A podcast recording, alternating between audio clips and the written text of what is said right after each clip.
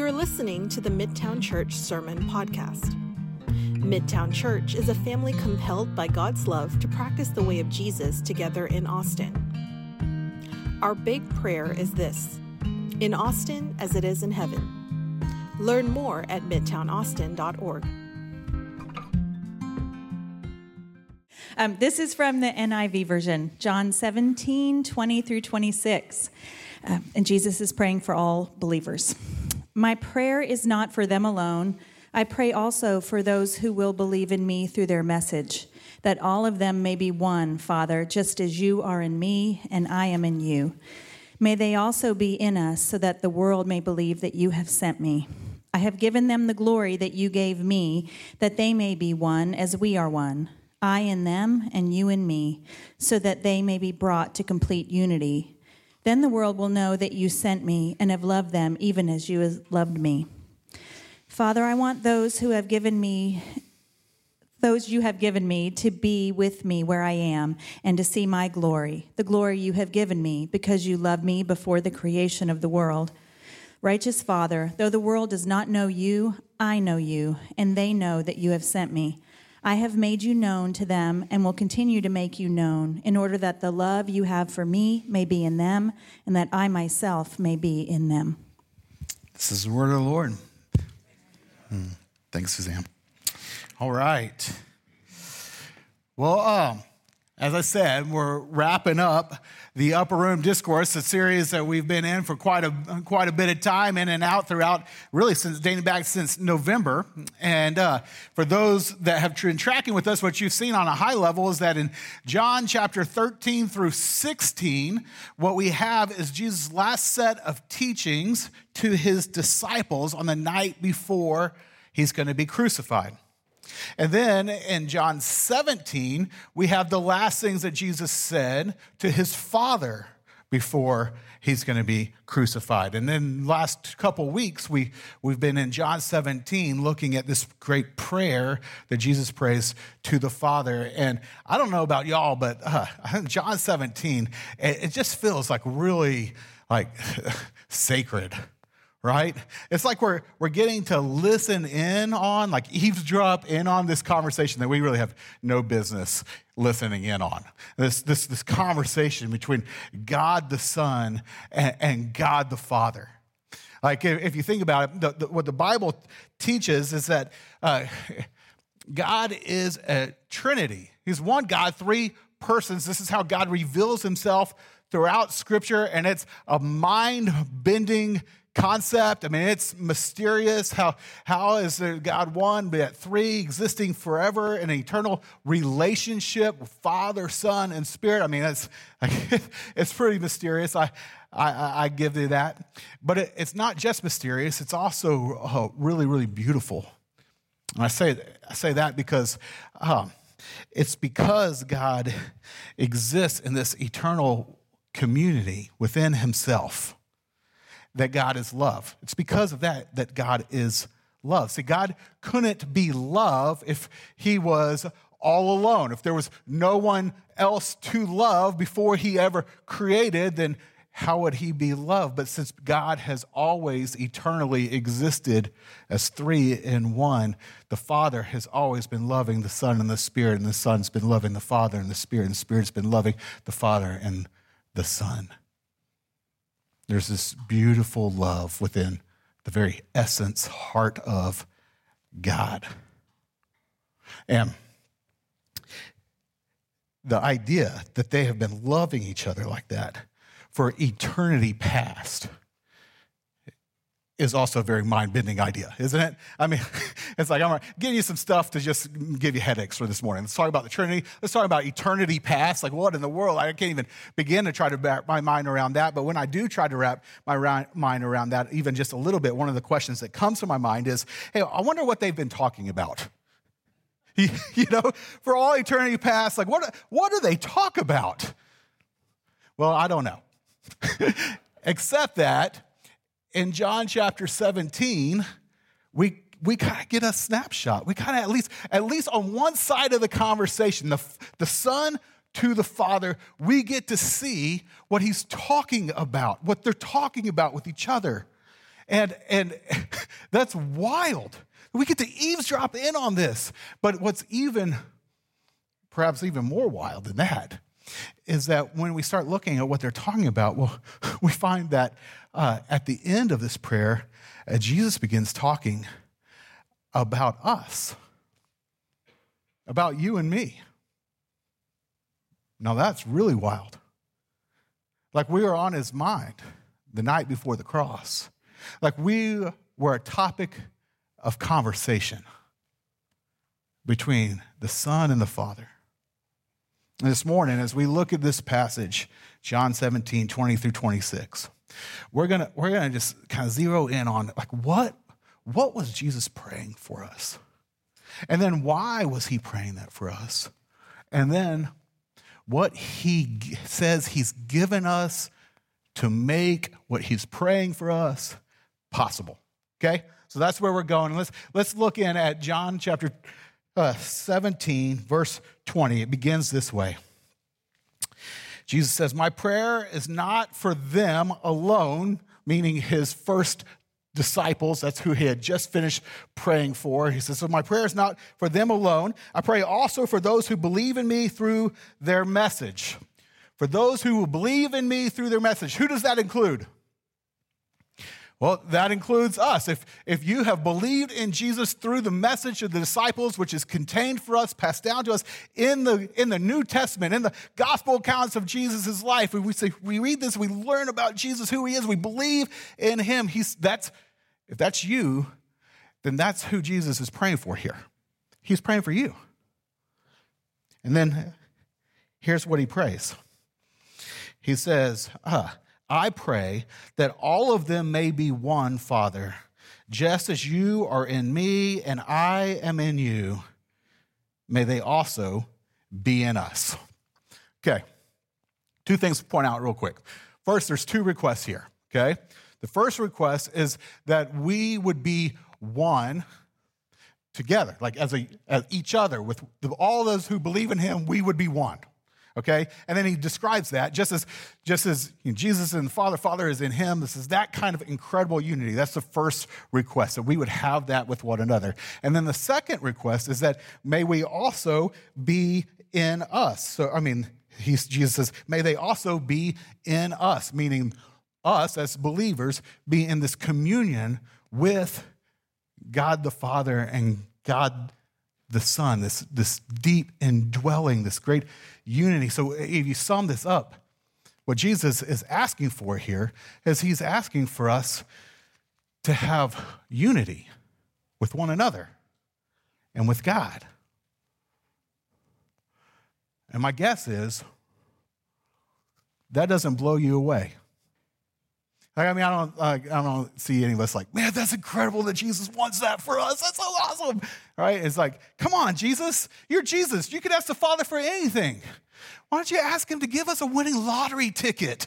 That man, that would be great. If we could just, could you just come? I mean, why, why are you praying for this? Like, what does this even mean that we would be one as, as you are with, as the Father is one, and then you're with one, and then, and then we would be one with you? Like, as what? You feel that way? I'm reading this all week. I mean, I've, I've read this many times in my life, but I'm studying this this week, trying to figure out how to unpack this. I'm thinking, man, this is hard to explain. Like, what does this even really mean? And if you don't really understand what it means, it's hard to get excited about it or be pumped up that Jesus would pray this for us on the night before he would go to the cross. This past uh, December, some good friends of Krista and I, um, we uh, gave us a, a stay at uh, a timeshare that they own in Orlando as a gift.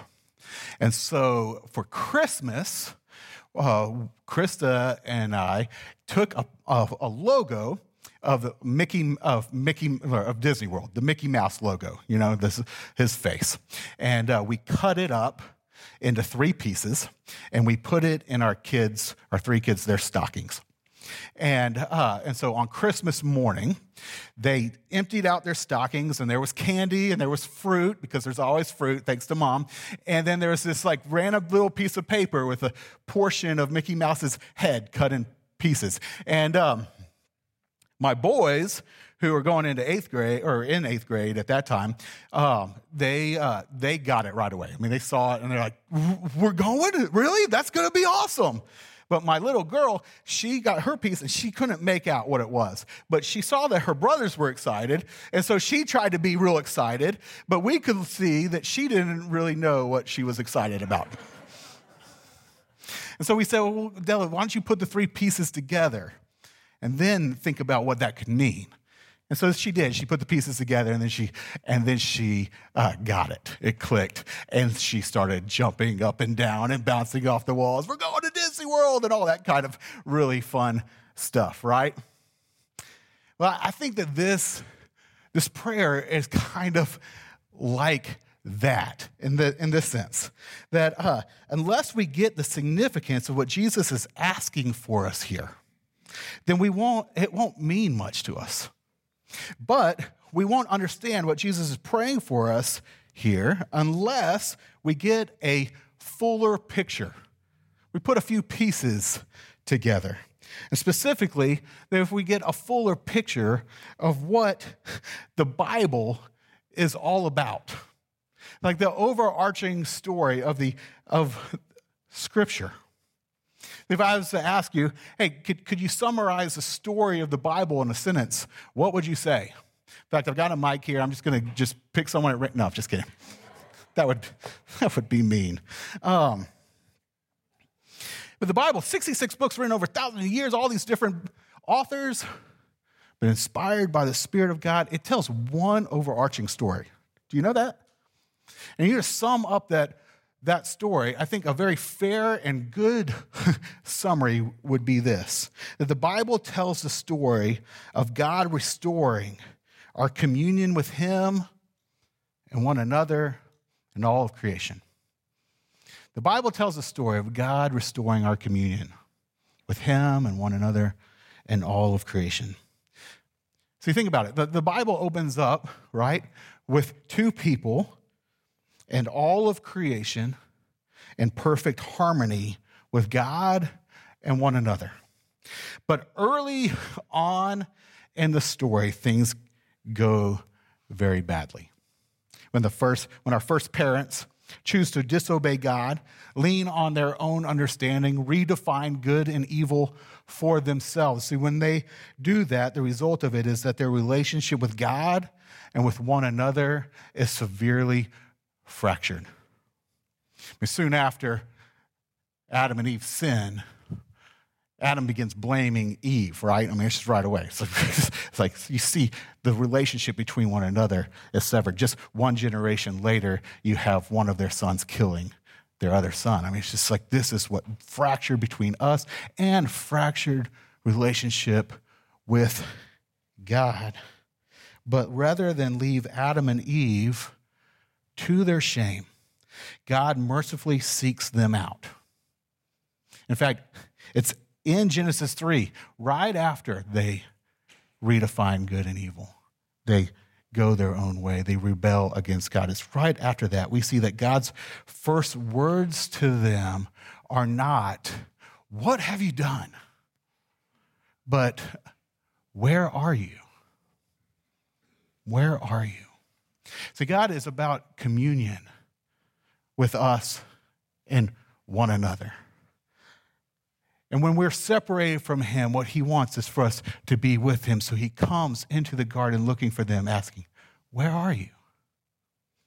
The author and pastor Rankin Wilbourne, in his book Union with Christ, which is just excellent, he makes this statement about this question. He says, Where are you? That may be the best three word summary of the Bible in the Bible. The whole rest of the book is the unfolding narrative of God's relentless pursuit to restore humanity, now banished from God's presence by the presence of our sin, to God's original intent unbroken, unhindered communion with Him and with one another and with all of creation. Which, spoiler warning, is how the story ends. It's how the story ends. I mean, you skip all the way to the end of the Bible, Revelation chapter 21, second to last chapter in the book of the Bible. What we read is the uh, apostle John giving a giving, being given a vision into the future, and this is what he sees. I saw the holy city, the new Jerusalem, coming down out of heaven from God, and I heard a loud voice from the throne saying, Look, God's dwelling place is now among the people, and he will dwell with them. And they will be his people, and God himself will be with them and be their God. To quote uh, the author Skye Jethani, he says, If the Bible were the script for a play, both the opening scene and the final act of this drama would focus on God's desire to live with his people. This impulse carries the drama from beginning to end. And friends, everything in between, the opening of Genesis and the end of Revelation, is a part of God's plan for how he will restore our communion with him and one another and all of creation. And the story climaxes with the incarnation of Jesus, Emmanuel, God with us, who's come to make that possible, which is why on the night before the cross, Jesus would pray, Father, make them one with each other and make them one with us. You get the fuller picture now? You see how this is, is incredible? You see that this is what has driven Jesus to earth and is driving him to the cross. It's what he wants for us. Friends, this is way better than a lottery ticket. This is what we were created for. This is where true life is found in a loving communion with God and with one another. I mean, to be swept up in the dance of the Trinity, the love that the Father has for the Son and the Spirit, and vice versa, all of them loving one another, the self giving, sacrificial, generous, uh, completely reciprocal, I think you're awesome. No, I think you're awesome. I love you. No, I love you kind of just unity. That's what he wants for us with God. And the only thing better than that, if you could say anything that's better than that, is enjoying that with one another and having that poured out to others while they're pouring that out on, to you, while you're all pouring it out on God who's pouring it out on you, where it's just love catches fire. It's everywhere. You just love. That's what Jesus wants for us. That's what we were made for. That is where happiness is found, joy is found, peace is found. The life that we long for is found in this unity with God and with one another. Where we're saying, okay, no, no, no, I'm, I'm not going to do nothing out of selfish ambition or vain conceit. No, out of joy, I'm going to humble myself and put you first. And you're saying, no, no, no, no, I'm going to put you first. And no, no, no, no, I want to honor you. No, no, I'm going to outdo one another in honoring each other. No, no, no, no, I'm, I'm for you. No, I'm for you. No, I'm going to meet your needs. No, I want to meet. I mean, that to have that kind of community, all as a result of living within this kind of community with God. Oh gosh, words fail to describe how incredible this is. The best word to describe it is the word heaven. This is what Jesus is praying for us. This is what he wants for us. And in light of that, I think that we can say to this prayer, Amen and Amen. Father, yes, make it so that we're one with you and one with one another. That's what Jesus prays for. Then at the last end of verse 21, he, he, he tacks on something. He, he, he tells us why he's praying this for us. Look at what he says. He says, So that the world may believe that you have sent me. Now, I don't want to overstate this Okay, so th- that Jesus isn't praying for this unity with us, with God, that we would enjoy this unity with God and with one another just for the sake of others. Now, he is, that's not a means to an end. That is what it's all about, right? That's the whole story of the Bible. So this is communion with one another and with God and all creation. However, Jesus does know that as we enjoy this incredible loving community with the Father and the Son and the Spirit and with one another, something will happen. What will happen? Those that are outside of that, but see it and see it expressed and see the love and the joy that we have with one another because of God, they will be drawn in. Then the world will know that the Father sent the Son, and they will believe and they will join into this dance of the Trinity and this love and community and unity. And Jesus wants that. He wants that, friends. He wants that for your family members. He wants that for your neighbors. He wants that for your friends and your coworkers. He wants that for all of us. It's why he came.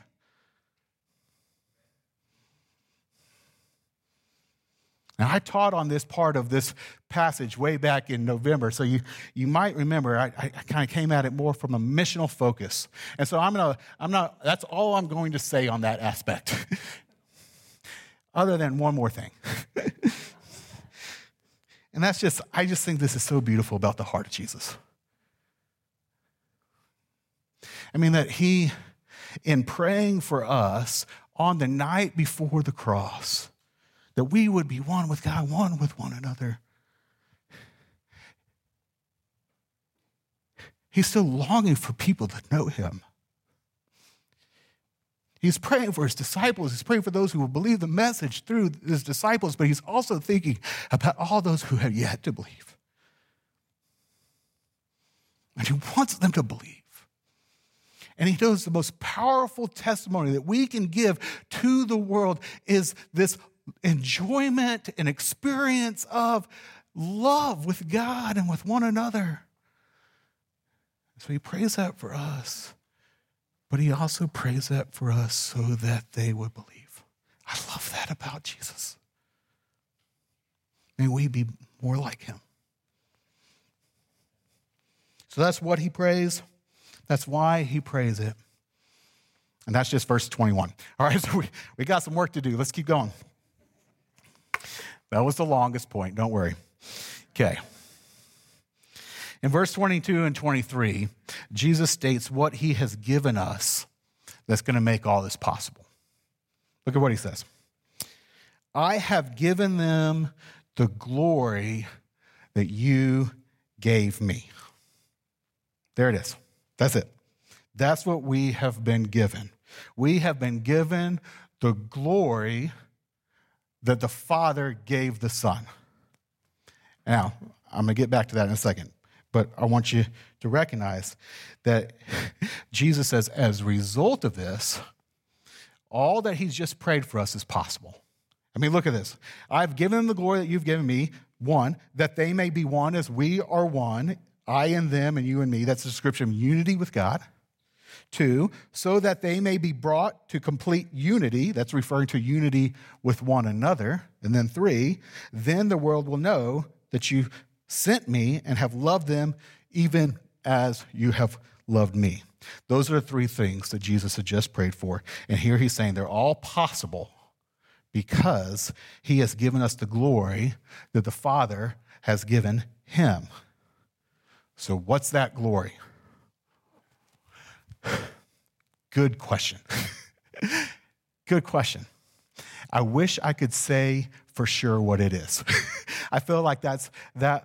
I, I feel like I'm letting you down right now. I'll, I spent a lot of time this week. You can ask Krista all the way up to very late last night, still trying to figure out exactly like what what are you talking about, Jesus? I read and read and read. I called up pastor friends. I did. I mean, I mean, I, I, I've done some research for you on this. You know what I found? Uh, people all over the map on what this glory is. Some, some think that the glory that Jesus is referring to here is specifically the glory of being able to reveal the Father to others. And so, in that sense, the, uh, we, are, uh, we get to participate What Jesus has given us is the ability, the glorious mission in a way, to participate in revealing the Father to the world. And therefore, we are, are one in purpose and in mind. Maybe that's it. Could be. Another option would be this the glory refers to the Holy Spirit. It's just interesting. The, it's weird because the Holy Spirit's not referred to as glory anywhere else in Scripture. Uh, but if you could take it all the way back to uh, Gregory of Nyssa, or Nyssa, Nyssa, I don't know how to say that word, um, back in 375 AD, I told you I did, some, I did some reading, I did some research here. He put forth this idea. It's intriguing that the Holy Spirit is the glory that Jesus is referring to here. I mean, it kind of would make sense with the Father and the Son. There's this long conversation, no, no mention of the Spirit in this in all of chapter 17, and yet maybe here this is Jesus saying, okay, the glory you've given me is Jesus in human flesh and his life on earth. The way that he communed with the Father was through the Spirit. And now Jesus is saying, I have now given them the Spirit so that they can continue to commune with you Father and with me as I am in them through the Spirit. So maybe that's what he's talking about. Maybe the glory is the Spirit. Certainly, the Spirit is how we are united with God and united with one another. Maybe. The other option would be, or another option would be, I'm not going to give you all of them. Here's the last one I'll, I'll mention. Some believe that the glory the Father gave Jesus and that Jesus given us refers to the glory of just of being loved by the Father. Which is a connection that Jesus makes in verse 24, where he says, The glory you have given me because you have loved me. See, uh, being loved by someone you adore, that's the best, isn't it? This week, my, uh, my parents kept uh, uh, my kids for us. And uh, so we, Krista and I had uh, four nights just to ourselves. It, it, and it was glorious. And uh, we just got to hang out. We went to dinner a few nights. We just spent time together. It was so awesome. And I just, she's the greatest. And so during this, this, this week, multiple times, I just told her, like, I, I just can't believe you love me. it makes me so happy that you love me. I just can't, I can't believe it. It's like this, it really is to be loved by someone you adore. It just is, it's just so awesome. But man, to be loved by the God the Father, the creator of all, the majestic one, that he would love us, as Jesus says here this verse, even as he loves the Son that we would be loved by the Father to this degree, the same degree that He loves the Son. That, my friends, that is glorious. There is a glory to being loved by the Father.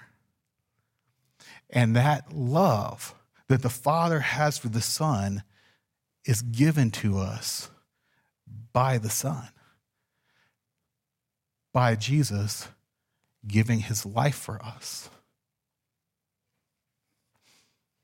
I don't know what glory in this passage means for sure. If I were to land somewhere, I would land in that last one love, that, that the glory is in reference to the glory of being loved by the Father. But if you want to nerd out and do some digging on it, go for it. You know, knock, knock yourself out. But here's, here's the thing that I will say for all of us.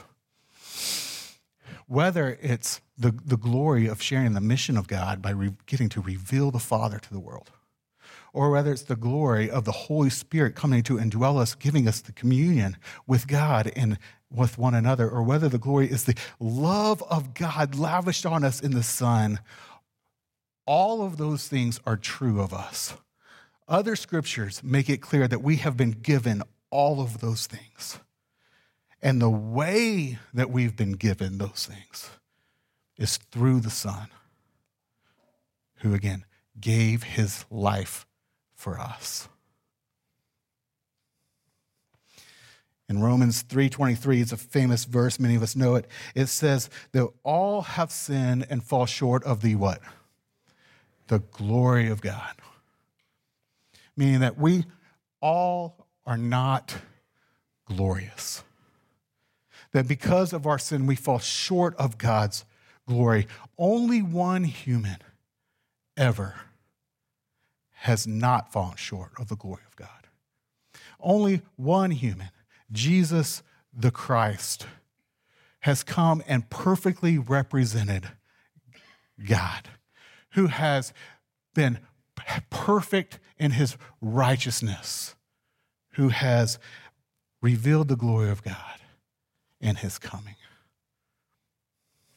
But this one who was perfectly glorious did not receive the glory that he was due in his time on earth. Instead, his glorious life ended with shame as he was crucified on a criminal's cross. Why did Jesus go to the cross? It was because through the cross, he would exchange our sin with his glory. So that in him we could measure up, we could be gifted a righteousness, imputed his perfect resume, so that we in him would be the very glory of God. 2 Corinthians 5, verse 20 puts it this way God made him who had no sin to be sin for us, so that in him we might become the righteousness of God. So that in Christ we no longer fall short of the glory of God, enabling us to enter into full communion with him and restoring a relationship with others.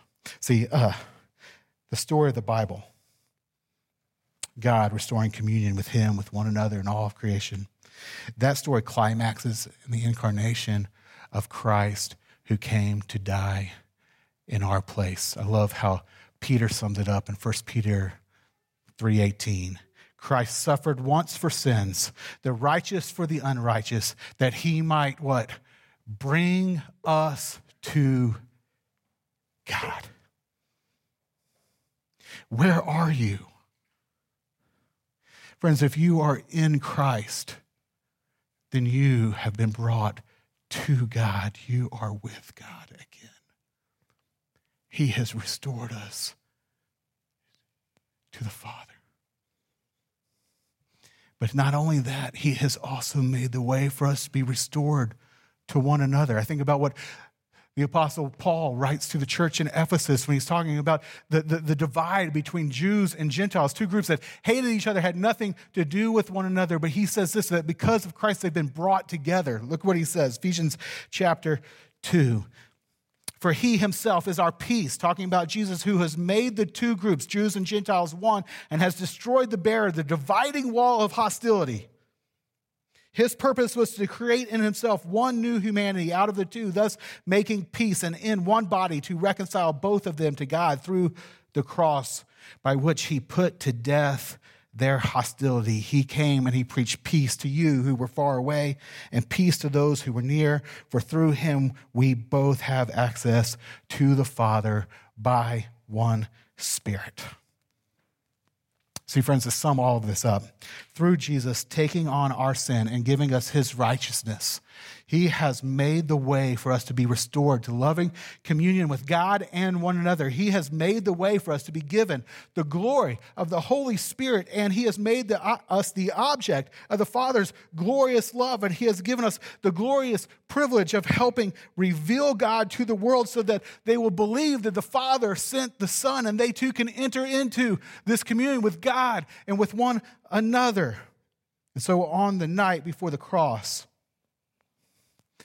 Jesus takes time to talk to his Father about all this and to pray for you and to pray for me that this would be our reality.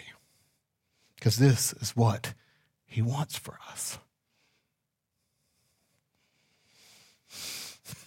And then Jesus, he begins to bring his prayer to a close by looking ahead to the future Verse 24, he says, Father, I want those you have given me to be with me where I am and to see my glory, the glory you have given me because you have loved me before the creation of the world.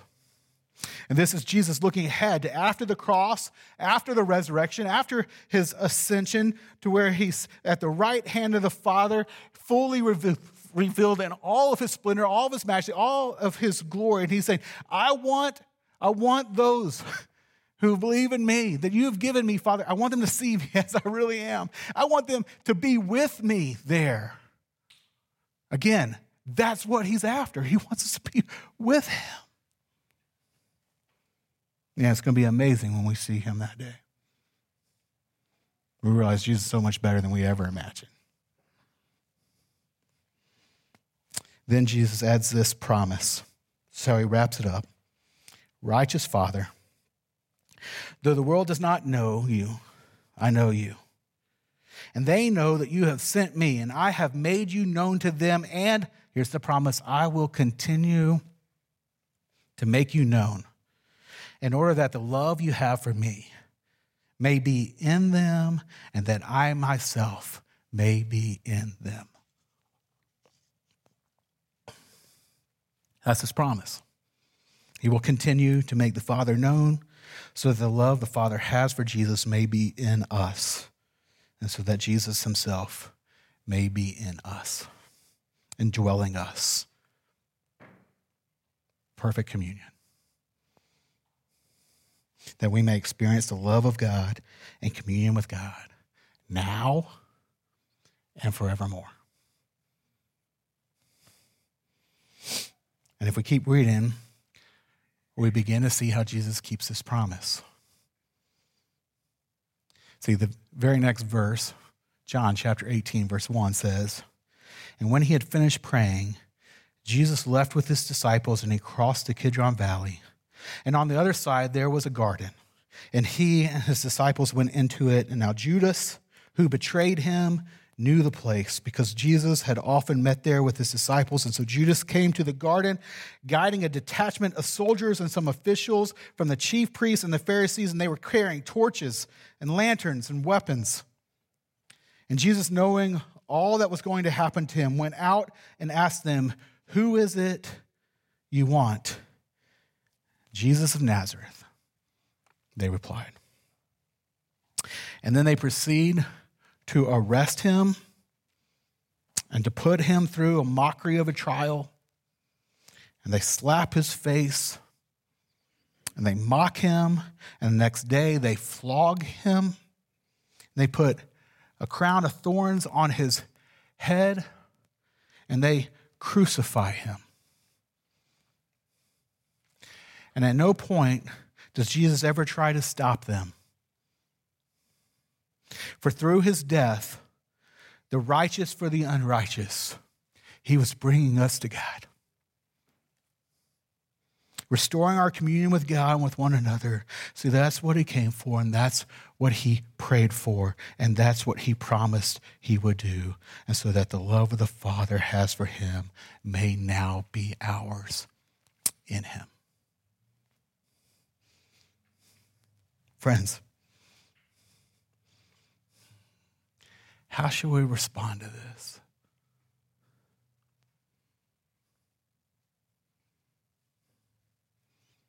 Worship? Yeah. I mean, let's be in awe of what Jesus did for us to bring us into community with the Father, Son, and Spirit, with God, and with one another. Yeah, let's worship Him. We're going to do that in a minute.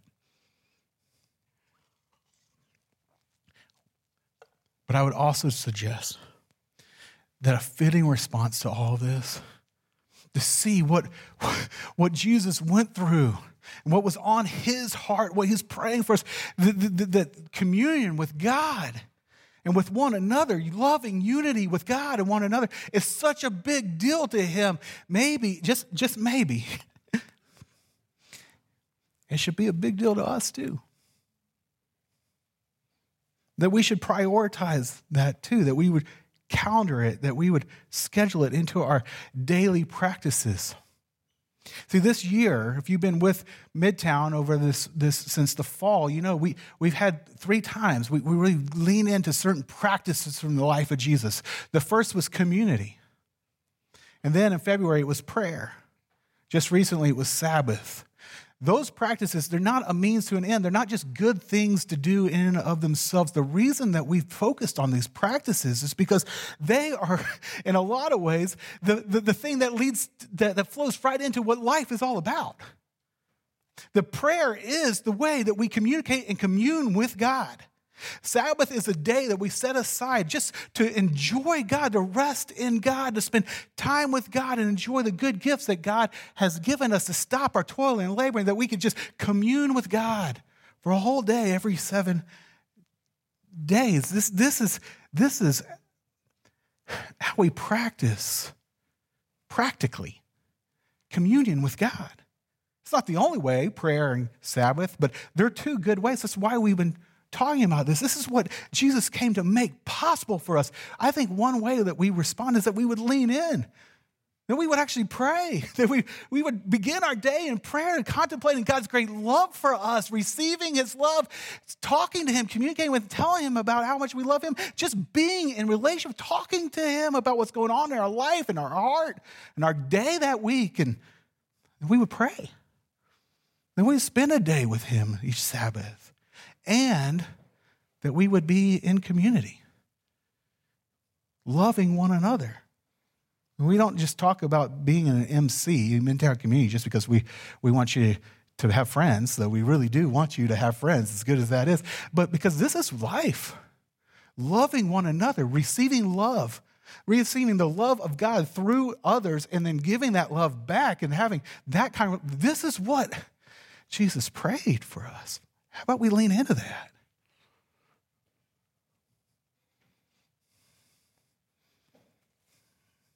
It's a big deal to Jesus. May it be a big deal to us. And as we do it, may we find, when we find out why it's such a big deal to Jesus. Because this is where life is. Enjoy the love of God as we commune with God and love with one another as we're one with one another.